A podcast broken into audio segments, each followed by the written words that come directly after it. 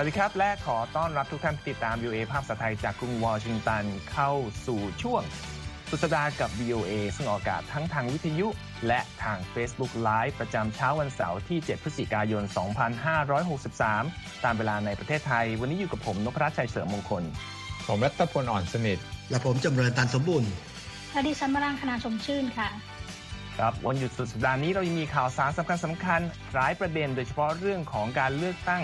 ประธานาธิบดีสหรัฐ และกระบวนการนับคะแนนที่เริ่มงวดขึ้นมาทุกขณะและรายละเอียดต่างๆ ที่ต้องจับตาดูอย่างใกล้ชิด รวมทั้งอัปเดตเรื่องของการระบาดของโคโรนาไวรัสสายพันธุ์ใหม่และสาระน่าสนใจอื่นๆ มานำเสนอนะครับ ข่าวแรกก็ต้องเป็นเรื่องของอผลการเลือกตั้ง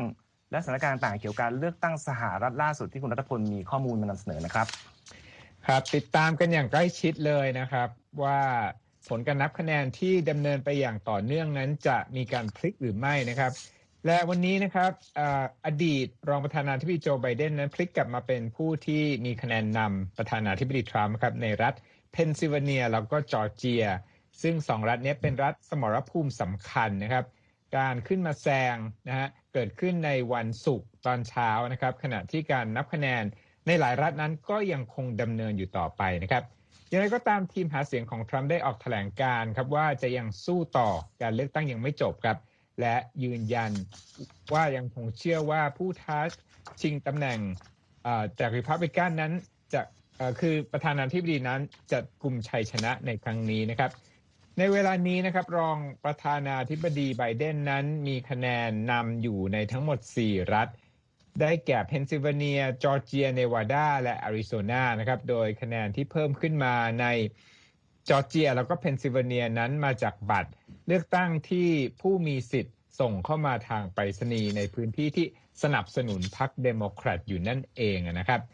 หากว่าไบเดนนั้นได้คะแนนเสียงในรัฐจอร์เจียมากที่สุด ในการเลือกตั้งครั้งนี้นะครับ เขาก็จะเป็นผู้ท้าชิงจากเดโมแครตคนที่สองที่สามารถกลุ่มชัยชนะ ในรัฐที่เป็นฐานเสียงสำคัญของริพับลิกันแห่งนี้ นับตั้งแต่บิลคลินตันจากเดโมแครตปีคศ 1992 นะครับ จนถึงบัดนี้นะครับ ทีมงานของประธานาธิบดีโดนัลด์ทรัมป์นั้นก็ยื่นฟ้องต่อศาลครับ ว่ามีการทุจริตและความผิดปกติในการลงคะแนนเสียงเลือกตั้งมากมายนะครับ โดยผู้นำสหรัฐนั้นก็ได้แถลงต่อหน้าสื่อเมื่อคืนวันพฤหัสบดีในเรื่องดังกล่าวนะครับ ประธานาธิบดีโดนัลด์ทรัมป์กล่าวระหว่างการแถลงข่าวว่า นี่เป็นกรณีที่เดโมแครตนั้นพยายามขโมยการเลือกตั้ง แต่ว่าก็ไม่ได้ให้รายละเอียดหรือว่าหลักฐานยืนยันใด ๆ นะครับ ขณะเดียวกันอดีตรองประธานาธิบดีไบเดนนั้นก็เรียกร้องให้ทุกฝ่ายอดทนรอผลการนับคะแนนนะครับ ตอนนี้คาดว่าจะมีผู้มาใช้สิทธิ์มากกว่า 150 ล้านคนในปีนี้นะครับ และฝ่ายของไบเดนก็ระบุว่าบัตรทุกใบนั้นต้องถูกนับ และจะรอจนทุกคะแนนถูกบันทึก และนั่นคือสิ่งที่ควรจะเป็นตามระบอบประชาธิปไตยนั่นเองครับ คุณนภรัครับครับ ก็ในส่วนของเรื่องการนับคะแนนเนี่ยมันก็จับตาดูอย่างที่คุณรัฐพลบอกนะครับสี่ห้ารัฐแต่คุณจำเริญพอจะอธิบายแยกแยะความสำคัญใดๆให้เราทราบได้บ้างไหมครับ ก็จะมาให้เกร็ดเกี่ยวกับรัฐต่างๆ ที่คุณรัฐพลพูดไป อย่างที่บอกว่ารัฐที่เป็นรัฐสมรภูมิช่วงชิงกัน ตอนนี้ที่จับตามองที่สุดก็เหลืออยู่ 4 รัฐ เพนซิลเวเนีย จอร์เจียอาริโซนา แล้วก็เนวาดา เพนซิลเวเนียเนี่ยเป็นส่วนหนึ่งของรัฐที่เรียกกันว่า Blue Wall เป็นฐานเสียงเดิมของเดโมแครตเสียไปสมัย 4 ปีที่แล้วฮิลลารีคลินตันเสียกลุ่ม 3 รัฐ คือเพนซิลเวเนีย มิชิแกน วิสคอนซินกับทรัมป์เดโมแครตในยุคของไบเดนกลับมาสร้างกำแพง สีน้ำเงินของเดโมแครตใหม่อีกครั้ง แล้วก็มิชิแกนกับวิสคอนซินเนี่ยได้มาละอยู่ในกระเป๋าละยันตอนนี้กำลังดูอยู่ว่าเพนซิลเวเนียเนี่ยจะได้กลับมาไหม ซึ่งเพนซิลเวเนียถ้าเทียบไปแล้วเนี่ยเป็นหมากตัวขุน เพราะว่ามีเสียงอยู่ 20 เสียง ถ้าไบเดนชนะเข้าเลยนะครับ ถ้าไบเดนไม่ชนะ ยังมีสิทธิ์ลุ้น แต่ว่าถ้าเผื่อว่าไบเดนชนะรัฐนี้เนี่ยตัดโอกาสของประธานาธิบดีทรัมป์โดยทันที เพราะว่าเสียงจะเข้าได้ทันที ในตอนนี้เพนซิลเวเนียนับไปแล้วได้ประมาณสักอย่างน้อย 96%นะครับ เดิมก่อนหน้านี้เนี่ยคะแนนที่ลงจากคนที่ไปลงคะแนนที่กูหาเนี่ยประธานาธิบดีทรัมป์นำโด่งมาตั้งแต่คืนวันเลือกตั้ง แต่ตอนนี้คะแนนที่เป็นบัตรทางไปรษณีย์เริ่มทยอยนับ มาจากเขตที่เป็นเดโมแครตซึ่งคนกลัวติดโควิด ก็ใช้ส่งบัตรเลือกตั้งทางไปรษณีย์เขตเมืองใหญ่เขตชานเมือง ตอนนี้คะแนนของไบเดนพลิกกลับขึ้นมานำประธานาธิบดีทรัมป์อยู่ในเกณฑ์ประมาณหมื่นสี่เกือบหมื่นห้าซึ่งคะแนนตัวนี้จะเปลี่ยนไปได้เรื่อยๆแน่นอนนะครับ แล้วก็คาดว่าในอีกไม่กี่ชั่วโมง หรืออย่างช้าก็อาจจะวันพรุ่งนี้เนี่ยก็อาจจะมีการยืนยันอะไรออกมาจากรัฐเพนซิลเวเนียที่ว่านี้ได้ นั่นก็คือหนึ่งรัฐ รัฐต่อไปคือรัฐจอร์เจียซึ่งคุณรัตพลบอกว่าอันนี้เป็นฐานเสียงเดิมของริพับลิกันนะครับ แล้วถ้าเผื่อเดโมแครตสามารถเอาจอร์เจียมาได้เนี่ยต้องให้เครดิตกับผู้สมัครหญิงผิวดำคนหนึ่งซึ่งแพ้การเลือกตั้งผู้ว่าการรัฐคือสเตซี่อับรามแล้วเป็นคนที่รายงานข่าวบอกว่ามีบทบาทสำคัญมากในการระดมให้คนเนี่ยมาลงคะแนนเพื่อจะมาลงทะเบียนเพื่อจะไปใช้สิทธิ์หลายแสนคน แล้วจอร์เจียซึ่งเดิมเป็นฐานเสียงของริพับลิกันอยู่ ตอนนี้นับคะแนนไปแล้วเนี่ยประมาณ 99%คะแนนเดิมที่ประธานาธิบดีทรัมป์เคยนำตอนนี้พลิกกลับมาไบเดนนำแต่ไม่เยอะเท่าไหร่ประมาณ 1,500 เสียงเท่านั้นเอง ซึ่งซึ่งก็ถือว่าเป็นเรื่องที่จะต้องมีการติดตามอย่างใกล้ชิดมากทีเดียวนั้นพูดง่ายๆคือว่าเส้นทางของประธานาธิบดีทรัมป์เนี่ยมีค่อนข้างจำกัดเลนมีจำกัดมาก คือจะเข้าถึง 270 ได้ เข้าเข้าไปในทำเนียบขาวได้จะต้องชนะทั้งเพนซิลเวเนีย ทั้งจอร์เจีย แล้วยังจะต้องกวาดนอร์ทแคโรไลนาซึ่งก็คิดว่าจะได้ รวมทั้งจะได้阿拉斯าด้วยนะครับนั่นเป็นสองรัฐอีกสองรัฐแอริโซนาซึ่งก็เป็นฐานเดิมของริพับลิกันเหมือนกัน ซึ่งปรากฏว่าไบเดนเนี่ยทำได้ดีเกินกว่าคาด แล้วตอนนี้เนี่ยคะแนนนำของไบเดนเนี่ยในแอริโซนาเนี่ยอยู่ในเกณฑ์ประมาณ 39,000เกือบ40,000 ทีเดียวนะครับก็อันนั้นก็เป็นที่น่าจับตามองก็นับคะแนนไปแล้วแล้วประมาณสัก 90กว่าเปอร์เซ็นต์ สุดท้ายคือเนวาดา ซึ่งเนวาดาเนี่ยเป็นรัฐที่มีความโน้มเอียงโอนเอียงมาทางเดโมแครตอยู่แล้ว เนื่องจากลักษณะของประชากรที่มีชนต่างเชื้อชาติมากมาย ซึ่งตอนนี้ไบเดนก็นำอยู่ประมาณ 20,000 คะแนนนะครับ โดยสรุปแล้วก็คือว่า 3 วันหลังจากวันเลือกตั้ง ในตอนนี้เนี่ยรัฐที่เป็นรัฐที่น่าจับตามอง ซึ่งก่อนหน้านี้สองรัฐเนี่ยอยู่ในคอลัมน์ของริพับลิกันตอนนี้เนี่ยไบเดนกลับมาอยู่ใน แถวหน้าก็ก็ทำให้มีทางฝ่ายหาเสียงของไบเดนก็มีความรู้สึกว่ากระตือรือร้นหรือว่ากระเตื้องใจได้ขึ้นมากทีเดียว ทีนี้จะถามอีกนิดหนึ่งจอร์เจียเนี่ยจอร์เจียเนี่ยมีกฎหมายที่บอกว่าถ้าเผื่อคะแนนของทั้งทั้งสองคนออกมาเนี่ยต่างกันไม่ถึงจุดจุดห้าเปอร์เซ็นครึ่งเปอร์เซ็นต์ก็จะสามารถอขอให้มีการนับคะแนนใหม่ได้ อย่างไรก็ตามเท่าที่ผมตามฟังข่าวดูเนี่ยการนับคะแนนใหม่เนี่ยฝ่ายหาเสียงที่ขอให้นับคะแนนใหม่จะต้องออกค่าใช้จ่ายเอง เพราะฉะนั้นเนี่ยตอนนี้เนี่ยทางฝ่ายริพับลิกันเนี่ยกำลังจะต้องระดมทุนเขาเรียกว่าเป็น legal defense fund เพื่อจะหาเงินมาช่วย ที่จะมาเป็นค่าใช้จ่ายในการให้ทางรัฐจอร์เจียเนี่ยนับคะแนนใหม่ ถ้ามีการนับจริง ซึ่งทางเลขานุการของรัฐจอร์เจียก็บอกแล้วว่าจะจะมีการนับคะแนน จอร์เจียนี่ทางผู้ว่าการหรือกลไกต่างๆ ในการเลือกตั้งจะเป็นของพรรครีพับลิกันนะครับ แต่ว่าก็ทำงานอย่างอย่างค่อนข้างเป็นกลางเลยทีเดียว จุดน่าสังเกตอีกจุดหนึ่งแถมท้ายนิดหนึ่งจอร์เจียเนี่ยจะเป็นที่จับตามองเพราะฉะนั้นประวัติศาสตร์ของการเลือกตั้งครั้งนี้เนี่ยอาจจะอยู่ที่เพนซิลเวเนียกับจอร์เจีย จอร์เจียเนี่ยในแง่ของว่านอกจากจะมีผลในการจะช่วยผลักผู้สมัครให้เป็นประธานาธิบดี อาจจะมีผลในกำหนดว่าพรรคไหนจะได้ครองวุฒิสภา เพราะว่าวุฒิสมาชิกที่ลงใน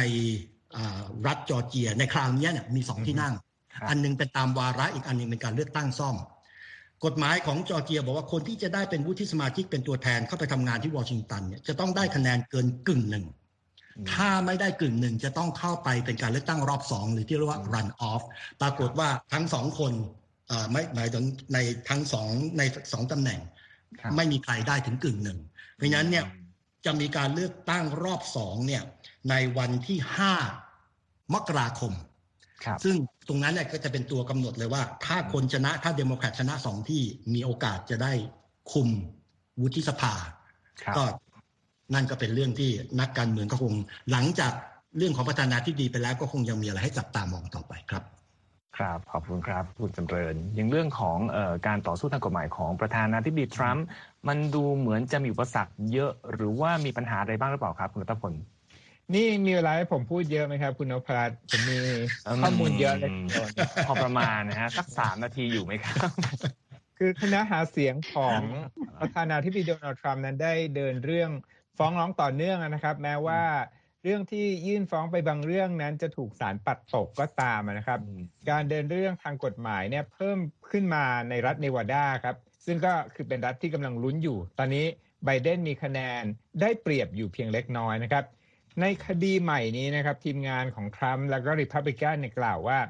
มีผู้ที่ไม่ได้อยู่ในพื้นที่นี้อย่างน้อย10,000 คนนะฮะที่ลงคะแนนอย่างผิดกฎหมาย ซึ่งบัตรเลือกตั้งของคนเหล่านั้นอยู่ในกระบวนการนับคะแนนของเนวาดาครับ ทีนี้ฝ่ายของเจ้าหน้าที่เลือกตั้งนะฮะของรัฐเนวาดาในเขตปกครองคลาร์กเคานตี้นี่ก็อยู่ในเขตชานเมืองใกล้เมืองใหญ่นะฮะ ได้กล่าวว่าเท่าที่ทราบเนี่ยไม่ทราบว่ามีความผิดปกติดังกล่าวเกิดขึ้นนะครับ และในวันพุธตามเวลาสหรัฐก็คือเหตุการณ์ก่อนหน้านี้เนี่ยคณะหาเสียงของทรัมป์ก็ประกาศนะว่าจะดำเนินการยื่นฟ้องให้มีการหยุดนับคะแนนในรัฐเพนซิลเวเนีย จนกว่า ผู้สังเกตการณ์จะได้รับอนุญาตเพิ่มมากขึ้นให้เข้าไปดูกระบวนการนับคะแนน แล้วก็ต้องรักษาระยะห่างนะฮะตามที่กำหนดมาตรการของโควิด -19 นะครับ ในเวลานี้นะครับมีความพยายามที่จะเดินเรื่องทางกฎหมายของฝ่ายทรัมป์เนี่ยแต่ว่าสะดุดลงไปแล้วสองรัฐก็คือในจอร์เจียกับมิชิแกนนะครับ ในจอร์เจียครับริพับลิกันกล่าวโทษว่าคณะกรรมการการเลือกตั้งท้องถิ่นปล่อยให้บัตรที่มีปัญหาเรื่องการถูกส่งมาทางไปรษณีย์เนี่ยเข้าสู่กระบวนการนับคะแนน ผู้พิพากษาก็สั่งยุติคำร้องดังกล่าวหลังจากที่เจ้าหน้าที่ท้องถิ่นบอกว่า บัตรเลือกตั้งเหล่านั้นมาทันเวลานะครับ ส่วนที่มิชิแกนครับศาลตัดสินในลักษณะเดียวกัน เมื่อฝ่ายทรัมป์ต้องการให้หยุดการนับคะแนนจนกว่าที่จะเกิดการเปิดทางให้ผู้สังเกตการนั้นดูการนับคะแนนได้มากขึ้นนะครับ แต่ว่าศาลปฏิเสธคำร้อง เมื่อโจไบเดนนั้นได้รับการประกาศชัยชนะจากสำนักข่าวต่างๆ ในรัฐมิชิแกนนะครับ แม้ว่าจะไม่ประสบความสำเร็จในการเดินเรื่องในสองรัฐที่กล่าวมานะครับ ฝ่ายของทรัมป์ก็ได้ข่าวดีเล็กๆ ครับ ในรัฐเพนซิลเวเนียที่ศาลนั้น สั่งให้ผู้สังเกตการณ์จากริพับลิกันเข้าไปดูการนับคะแนนได้นะครับ ผู้จัดการคณะหาเสียงของทรัมป์บอกว่าจะสู้ต่อ ขณะที่ฝ่ายของโจไบเดนนั้น ทีมก็บอกว่าการเดินเรื่องทางกฎหมายเหล่านี้เนี่ยเพียงต้องการที่จะแง้มประตูหรือว่าเปิดโอกาสเล็ก ๆ ให้เป็นที่ถกเถียงว่าให้มีการนับคะแนนยุติลง แต่อย่างที่เราทราบครับตอนนี้การนับคะแนนก็คงยังดำเนินไปนะครับในรัฐสมรภูมิ แล้วก็กลับมาที่เพนซิลเวเนียเช่นเดิมนะครับ เพราะว่าคดีนี้ก็ยังมีค้างอยู่ และถ้าประธานาธิบดีโดนัลด์ทรัมป์ต้องการจะชนะการเลือกตั้งครั้งนี้ เขาต้องกำชัยในเพนซิลเวเนียครับคุณนพรัตน์ อืมครับ การต่อสู้ทั้งเรื่องข้อกฎหมายก็ยังเป็นสิ่งที่คงต้องเดินไปอีกหลายคดีนะฮะแต่ได้ข่าวว่าตอนนี้การประท้วงของประชาชนทั้งสองฝ่ายกำลังเดินหน้าไปเรื่อยๆใช่ไหมครับคุณจำเริญ ก็มีอยู่ใน ประปรายในหลายรัฐ โดยเฉพาะอย่างยิ่งรัฐซึ่งเป็นจุดที่เป็นที่โต้แย้งหรือรัฐสมรภูมินะครับ ก็อย่างที่ในจอร์เจียก็มีที่แอตแลนตาที่มิชิแกนก็มีดีทรอยต์ที่เนวาดาก็มีที่เมืองลาสเวกัสแล้วก็ที่วิสคอนซินก็มีมิลวอกกี้แล้วก็ที่ในนครฟิลาเดลเฟีย ในเพนซิลเวเนียเนี่ยเมื่อคืนนี้ก็มีรายงานว่าตำรวจเนี่ยได้จับกลุ่มเป็นผู้หัวรุนแรงคนหนึ่งนะครับ ที่พยายามจะไปประท้วง บริเวณหน้า หรือว่าใกล้ๆศูนย์ประชุมของนครฟิลาเดลเฟีย ซึ่งทางการเนี่ยก็ใช้ศูนย์ประชุมเนี่ยเป็นสถานที่นับคะแนนนะครับ ปรากฏว่าดูในภาพข่าวเห็นเป็นรถฮัมวี่แล้วก็รายงานว่ามีอาวุธสงคราม ไม่รู้ว่าจำนวนกี่ชิ้น แต่ว่าได้จับกลุ่มผู้ต้องสงสัยไป แล้วข่าววันนี้ที่ผมตามก็เห็นบอกว่าทะเบียนรถเนี่ยมาจากรัฐเวอร์จิเนีย ซึ่งอยู่ใกล้ ๆ กับกรุงวอชิงตันนี่เองกำลังสืบสวนอยู่ว่าเป็นกลุ่มไหนแล้วมีเจตนาอะไร แต่อันนี้ก็เป็นตัวอย่างนะครับว่าก็มีการประท้วงอยู่ปราบปลายในจุดต่างๆ แต่ก็ยังไม่ถึงกับมีการประทะกัน หรือว่ามีเหตุการณ์รุนแรง เป็นการแสดงออกของทั้งสองฝ่ายฝ่ายหนึ่งต้องการให้มีการนับต่อเนื่องจนครบอีกฝ่ายหนึ่งบอกว่าให้ยุติการนับประท้วงว่ามีการโกงการเลือกตั้งตามคำกล่าวหรือคำพูดของประธานาธิบดีทรัมป์ครับ ครับ เรื่องการประทะกันหรือว่าแม้กระทั่งเผชิญหน้ากันของคนในอเมริกานี้ทางหน่วยงานดูแลเรื่องความมั่นคงเคยเตือนว่า มันอาจจะเป็นสาเหตุจากการที่มีการส่งข้อมูลผิดๆผ่านทางโซเชียลมีเดียซึ่งมีรายงานเกี่ยวกับว่าโซเชียลมีเดียเนี่ยได้ทำหน้าที่ที่ตัวเองสัญญาไว้หรือเปล่า คุณวรังคณามีข้อมูลใช่ไหมครับ ค่ะ คือการเลือกตั้งครั้งนี้นะคะ ก็ถือว่าเป็นบททดสอบสำคัญเลยนะคะ ของโซเชียลมีเดียที่ก่อนหน้านี้เองเนี่ย ผู้บริหารของโซเชียลมีเดียเหล่านี้ไม่ว่าจะเป็น Facebook Twitter YouTube หรือ TikTok นะคะก็ออกมาพูดว่าจะใช้มาตรการนะคะในการควบคุมไม่ให้มีการเผยแพร่ข้อมูลที่เป็นเท็จหรือข้อมูลบิดเบือนนะคะ แต่ว่าพอหลังจากการเลือกตั้งเสร็จปุ๊บในวันที่ 3 พฤศจิกายนเนี่ยค่ะ วันรุ่งขึ้นคือวันที่ 4 พฤศจิกายนเนี่ยนะคะ ทาง ประธานาธิบดีโดนัลด์ทรัมป์เนี่ยก็มีการถแถลง แล้วก็ในการถแถลงครั้งแรกหลังจากการเลือกตั้งนั้นนะคะ ก็มีข้อมูลบางอย่างที่ไม่ตรงกับความเป็นจริงนะคะ อาจจะมีข้อมูลเกี่ยวกับการนับคะแนนที่บิดเบือนบ้าง ซึ่งตรงนั้นนะคะนักนักวิชาการแล้วก็ผู้ที่เป็นผู้เชี่ยวชาญเกี่ยวกับด้านโซเชียลมีเดียเนี่ยก็มองดูตรงนี้นะคะว่าโซเชียลมีเดียแต่ละเจ้าเนี่ยทำอะไรบ้าง ก็คืออย่างที่เห็นกันนะคะ ก็อย่าง Twitter เองก็จะมีการออกแถบคำเตือนใช่ไหมคะว่าข้อความนี้เนี่ยไม่ตรงกับความเป็นจริง หรือมีการ Facebook หรือ YouTube นะคะ ก็มีการขึ้นคำเตือนว่าขณะนี้การนับคะแนนยังดำเนินอยู่ต่อไป ยังไม่สามารถได้ผู้ชนะอะไรอย่างนี้เป็นต้นนะคะ หรือว่าแม้แต่ TikTok เองก็มีการถอดเอาหรือว่าปลดวิดีโอนะคะที่ผู้จาก account ของผู้ใช้ที่มีผู้ติดตามมากมายเนี่ยนะคะ แต่ว่าเป็นการ โพสต์วิดีโอที่ไม่ตรงกับความเป็นจริงเนี่ยค่ะก็มีการถอดออกไปเหมือนกัน แต่ในขณะเดียวกันนะคะนักผู้เชี่ยวชาญเหล่านี้นะคะ ก็มองว่าสิ่งที่โซเชียลมีเดียเหล่านี้ทำเนี่ยก็คือทำตามสัญญาก็จริง แต่ว่าสิ่งที่ทำนะคะ คุณนพรัตน์มันยังไม่พอนะคะ แล้วก็มันยังไม่ มันยังไม่มีประสิทธิภาพเหตุผลหลักๆ เลยเนี่ยเป็นเพราะว่าเขามองนะคะว่าอย่างการที่การที่อย่างประธานาธิบดีโดนัลด์ทรัมป์หรือแม้แต่รีพับลิกันคนอื่นหรือแม้แต่เจ้าหน้าที่พรรคเดโมแครตเหมือนกันนะคะ ที่มีการทวิตออกมาเนี่ยกว่าจะมีการขึ้นคำเตือนนะคะ บางทีมันก็ผ่านไปแล้วหลายนาที แล้วทวีตหรือว่าโพสต์จากบุคคลสำคัญเหล่านี้ค่ะ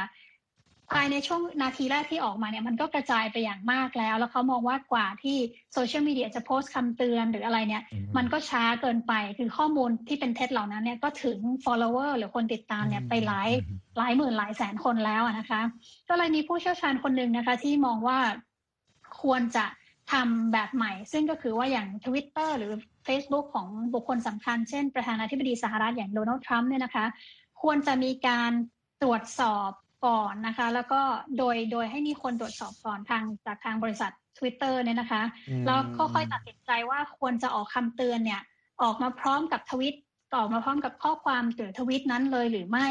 เพื่อที่ว่าพอออกมาพร้อมกันแล้วเนี่ยค่ะ ผู้คนที่เห็นจะได้เห็นพร้อมกันทีเดียวทั้งคำเตือนทั้งโพสต์นะคะ แล้วก็อาจจะช่วยทำให้การเผยแพร่ข้อมูลที่เป็นเท็จเหล่านี้ชะลอลงหรือว่าทำได้ยากขึ้นค่ะ อืมก็ถือว่าเป็นสิ่งที่น่าสนใจและอาจจะขึ้นหรือเปล่าก็ไม่ทราบนะครับอันนี้ทุกท่านกำลังติดตามทีมงานเรานะครับพียมโดยภาษาไทยในรายการคุยข่าวสุดสัปดาห์กับ VOA เราจะเปลี่ยนโทนจากเรื่องของการ เลือกตั้งในสหรัฐมาดูสถานการณ์โควิดบ้างนะครับ อัปเดตล่าสุดนะครับ ตัวเลขการติดเชื้อในสหรัฐทำสถิติใหม่แล้วครับ เมื่อวันพฤหัสบดีที่ผ่านมาที่ 121,888 ราย มีการเสียชีวิตในวันเดียว 1,200 รายนะครับ รัฐที่น่ากังวลในสหรัฐตามรายงานข่าวอยู่ในแถบมิดเวสต์นะครับ มีอิลลินอยส์ อินเดียนา ไอโอวา มินนิโซตา นอร์ทดาโคตา เนบราสกาและโอกลาโฮมาด้วย ในขณะการเดียวกันนะครับที่ต่างประเทศประเทศอื่นเช่นรัสเซียก็มีรายงานผู้ติดเชื้อใหม่ 25,000 กว่ารายนะครับเป็นสถิติใหม่สูงสุดด้วย แต่ว่าทางรัฐบาลเครมลินไม่ได้ให้รายละเอียดเกี่ยวกับมาตรการในการคุมการระบาดใหม่อย่างไรนะฮะ ส่วนที่เดนมาร์กก็อาจจะได้ยินมาแล้วจากเมื่อวานที่เรารายงานนะครับว่าการระบาดพุ่งสูงจนทำให้ทางการเดนมาร์กต้องเอ่อสั่ง ให้มีการฆ่าตัวมิงค์ 17 ล้านตัวเพื่อสกัดกั้นการระบาดจากมิงค์สู่คนนะฮะที่อังกฤษก็มีมาตรการให้ผู้คนที่เดินทางจากเดนมาร์กต้องกักตัวสังเกตอาการ 14 วันด้วย ที่เยอรมนีเองทางสาธารณสุข ก็ออกมาแสดงความวิตกกังวลเกี่ยวกับสถานการณ์ แต่ก็ยืนยันนะครับว่าจะพยายามดูแลดีที่สุดแม้ว่าระบบสาธารณสุขของประเทศอาจจะรับมือไม่ไหวถ้าเกิดสถานการณ์พุ่งสูงตอนนี้มีการ เพิ่มของผู้ติดเชื้อใหม่กว่า 21,500 รายแล้ว ที่กรีซก็มีการปิดเมืองระยะเป็นระยะ 3 สัปดาห์นะครับ ตั้งแต่วันเสาร์นี้ อิตาลีเองก็เริ่มต้นการทำ soft lockdown เพื่อควบคุมการระบาดใหม่ด้วย ข้อมูลโดยรวมนะครับ จากจอห์นส์ฮอปกินส์ระบุว่าในวันศุกร์สหรัฐยังติดเชื้อมีผู้ติดเชื้อสะสม 9.6 ล้านคนนะครับ อินเดียอันดับ 2 8.4 ล้าน แล้วก็มีผู้ติดเชื้อใหม่ในวันศุกร์กว่า 47,000 คน อันดับ 3 เป็นบราซิลอยู่นะครับ ทั่วโลกมีผู้ติดเชื้อแล้ว 49 ล้านรายเรียบร้อยแล้วนะครับทีนี้การสถานการณ์การระบาดที่ยังดำเนินอยู่นี้คำถามถัดไปที่เราคุยกันบางทีนอกรอบว่าการไปพักตามโรงแรมที่ปลอดภัยหรือเปล่า คุณวรังคณามีข้อมูลไหมครับ ค่ะ จากข้อมูลของศูนย์ควบคุมและป้องกันโรคสหรัฐหรือ CDC นะคะ ที่ไหนก็ไม่ปลอดภัยเท่าที่บ้านนะคะ คุณนพรัตน์แต่ว่ามันก็มีนะคะว่าถ้าเราจำเป็นที่จะต้องเดินทางจริง ๆ เนี่ยจะทำยังไงดี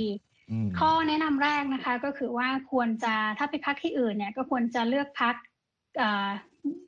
ตามลำพังนะคะ หรือว่าถ้าต้องพักกับคนอื่น ก็ควรจะพักกับ คนที่อยู่บ้านเดียวกัน ไม่ควรจะพักกับเพื่อน หรือคนที่ไม่ได้อยู่บ้านเดียวกันนะคะ แล้วก็นอกจากนั้นเองเนี่ยก็ควรเลี่ยงนะคะ สถานที่ที่ที่พักประเภทแบบโฮสเทลนะคะ หรือว่าที่พักลักษณะคล้ายหอพักที่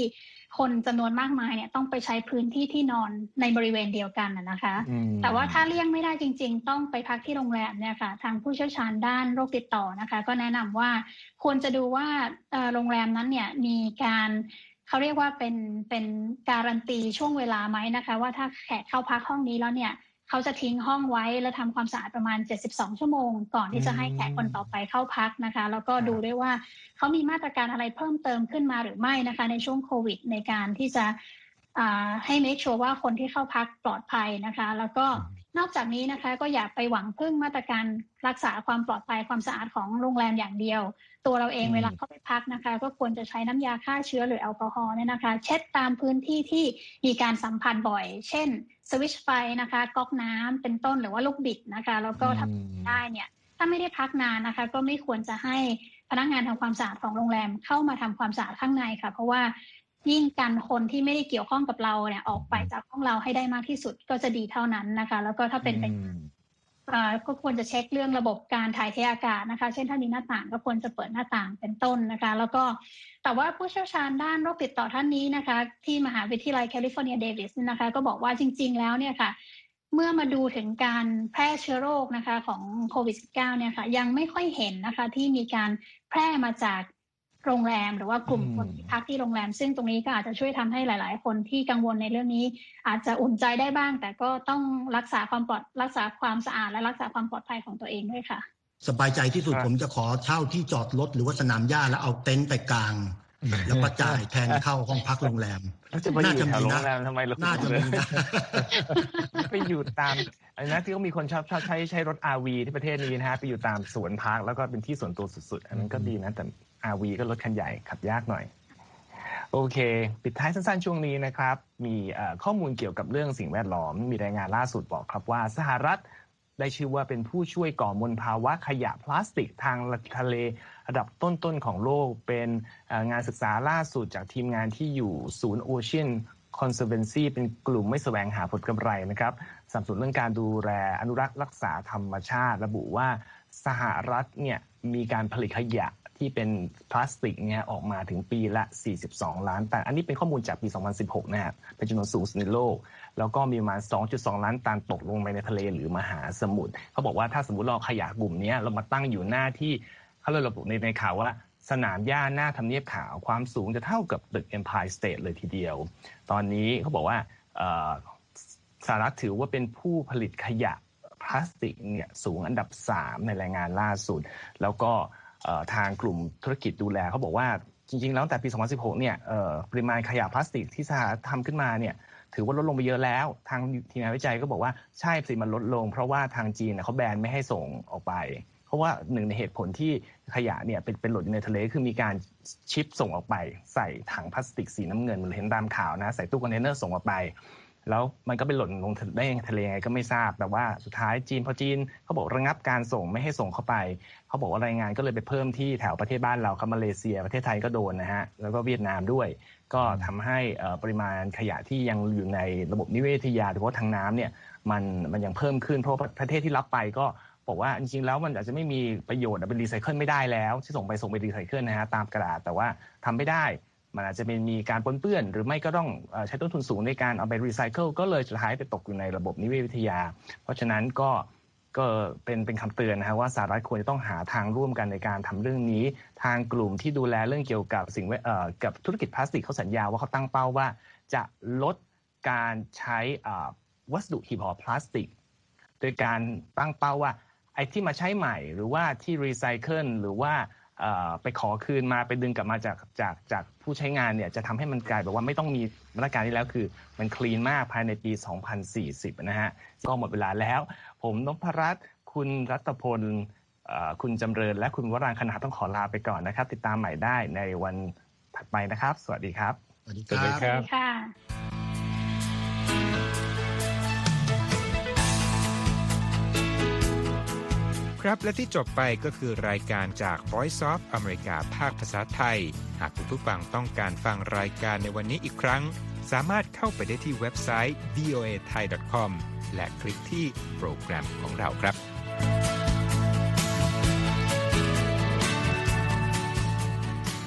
และถ้ามีเวลาว่างเสาร์อาทิตย์ อย่าลืมแวะมาฟังสุดสัปดาห์กับ VOA เช้าวันเสาร์ ซึ่งเราจะมีคุยกันบันเทิงสำหรับหนังใหม่ประจำสัปดาห์ กับภาษาอังกฤษสำนวนอเมริกันทุกเช้าวันอาทิตย์ ตามเวลาในประเทศไทย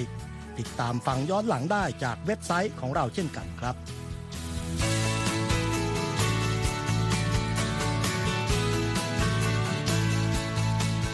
และสำหรับคุณผู้ฟังที่ชอบเรียนรู้ภาษาอังกฤษ ตอนนี้เรามีคอลัมน์พิเศษ Let's Learn English ซึ่งเปิดโอกาสการเรียนรู้และฝึกทักษะภาษาอังกฤษ ในรูปแบบที่ถูกออกแบบโดยผู้เชี่ยวชาญตามมาตรฐานการศึกษาของอเมริกา เพื่อให้เนื้อหาเหมาะสมสำหรับผู้เริ่มเรียนภาษาอังกฤษ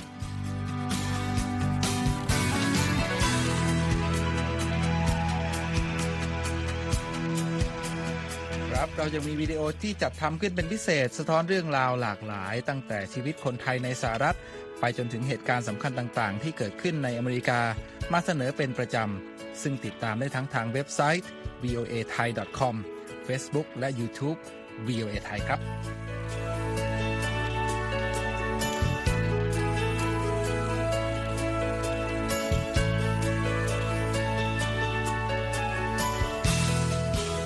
ไม่ใช่แค่นั้นนะคะ เรายังมี Facebook Live ให้ชมการออกอากาศสดจากกรุงวอชิงตัน